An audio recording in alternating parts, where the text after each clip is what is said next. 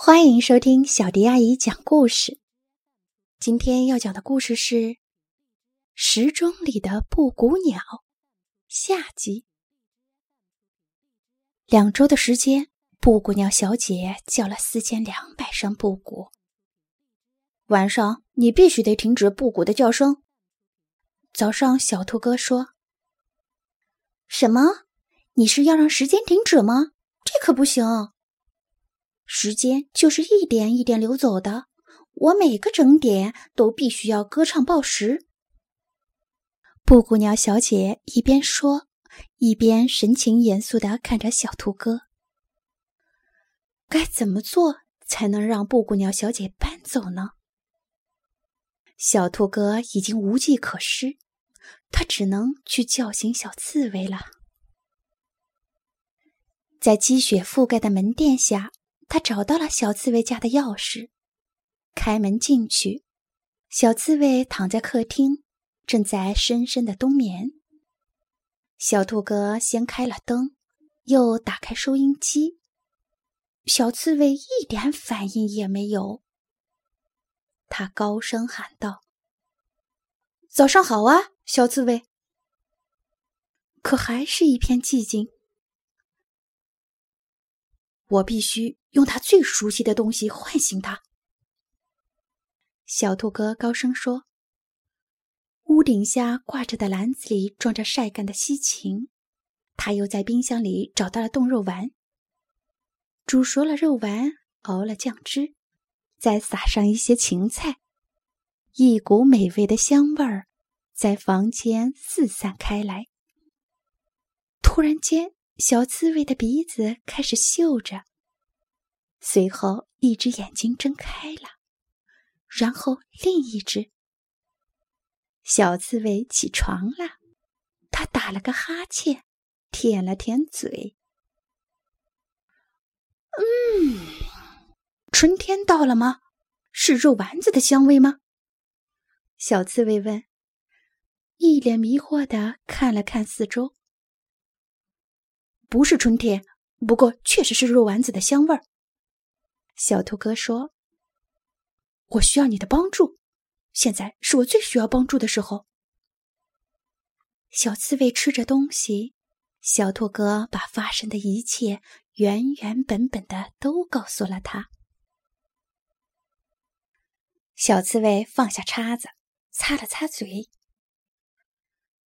你把我叫起来。”就是为了逃避晚上把你吵醒的布谷鸟吗？小刺猬发怒了，身上的刺一根一根的都立了起来。是啊，很抱歉打扰你冬眠，但是你是我最好的朋友，也是唯一能帮助我的人。小兔哥叹了口气：“最好的朋友才不会在黑暗的严冬里吵醒对方呢。”理智的人应该做的是，一直让我睡到被春天的太阳晒醒。”小刺猬愤愤不平地说。小兔哥顿时惭愧地耷拉下了耳朵。“好吧，我和你去吧。”过了一会儿，小刺猬说：“他开始收拾背包。你要带着食物包吗？”小兔哥好奇地问。“嗯。”正是，小刺猬回答。然后，两个好朋友出门了，踉踉跄跄的走在大雪中。就在他们踏进门的那一刻，布谷鸟小姐把头伸出落地中，布谷布谷的叫了十声。早餐呢？还有那个小小的、奇怪的、满身是刺的男孩是谁呀？布谷鸟小姐叫道：“我是小刺猬。”小刺猬说：“这是我最好的朋友，他想见见真正的声音优美的布谷鸟。”小兔哥解释道：“他向小刺猬挤了挤眼。”“哦，真的吗？你也喜欢唱歌吗？”布谷鸟小姐开心的拍打着翅膀。“不。”我不喜欢唱歌，小刺猬说：“但是我能听出来你唱歌很动听，小刺猬打开背包，取出一本书。你拿的是什么呀？布谷鸟小姐问。书啊，小刺猬答道。我喜欢读书，现在我就想看了。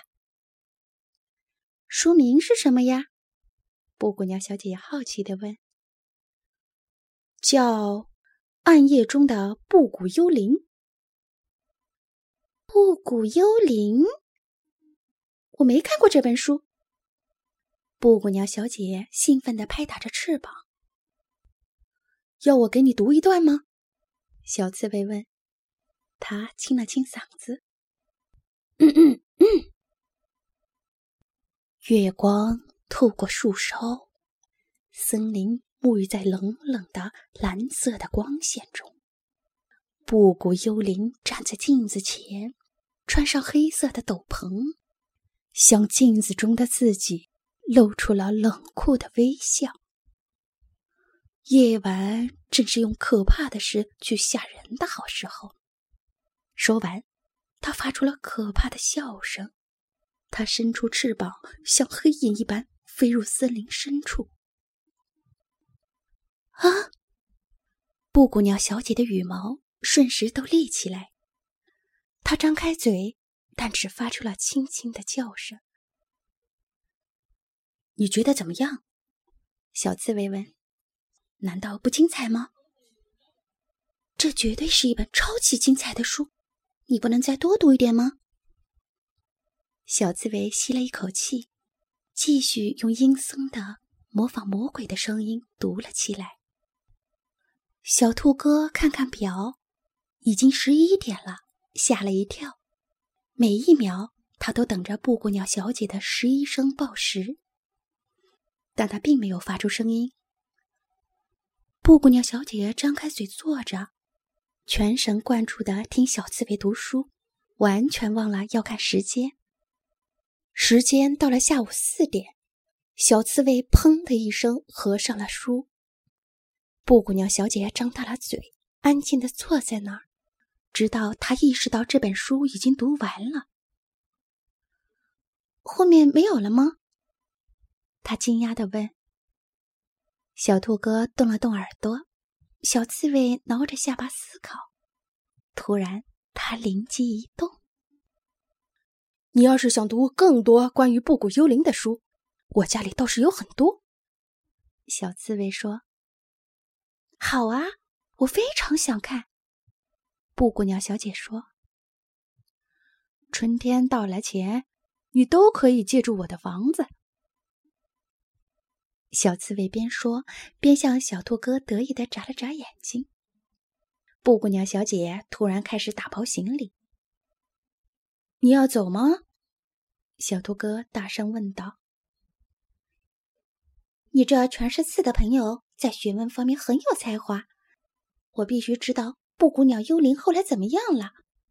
多谢你啊，小刺猬。”布谷鸟小姐说着，又一次使劲按了按箱子盖儿。钥匙在这儿，小刺猬说：“你飞出门，沿着那条路就能看到我的小房子，红色的，在橡树下。祝你好运。”他一边说着，一边向拍着翅膀飞走的布谷鸟小姐挥手告别。太好了，小兔哥说着，给了好朋友一个大大的拥抱。看来这是个不错的冬天。春天积雪融化的时候叫醒我，小刺猬说着，然后走进小兔哥的卧室，躺了下来。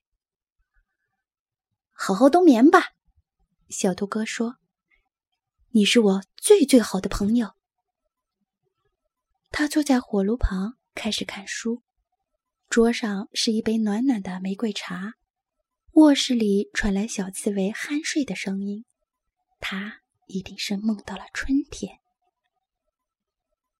好啦，故事讲完喽。关注微信公众号“小迪阿姨讲故事”，你就可以听到更多好听的故事啦。接下来，我们来一段好听的音乐吧。